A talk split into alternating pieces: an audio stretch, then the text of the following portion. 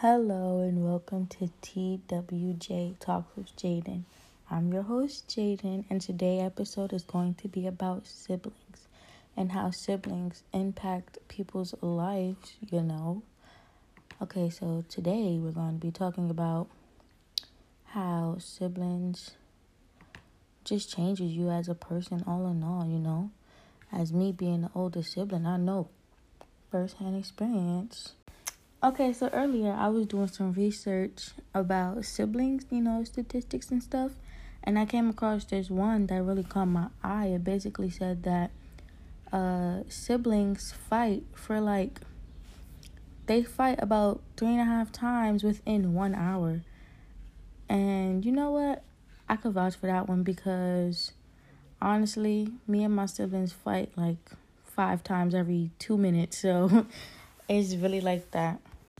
Yes, that's that's a true fact. But on a more positive note, I found another one saying that sibling relationships can't be replicated, and I found this one so interesting because the bond that you make with your sibling is like so strong. You know, for some situations and siblings, but you know the bond that you make with your sibling is so strong that nobody else can have that bond with you. You know, like yeah. After doing some research about the statistics, I was doing a little bit of thinking and I thought that, you know, we don't really hear any songs about siblings. Never, I've never heard a song about siblings. You know, you probably have, but I haven't. So, yeah. But I was thinking about shows and I, I, I watch Disney Channel a lot. Like, I'm a big kid. I really love Disney Channel. So, a lot of shows on Disney Channel you know, represent the sibling bond. And there was this one called Stuck in the Middle. The show is about this family of seven kids and, you know, two adult parents.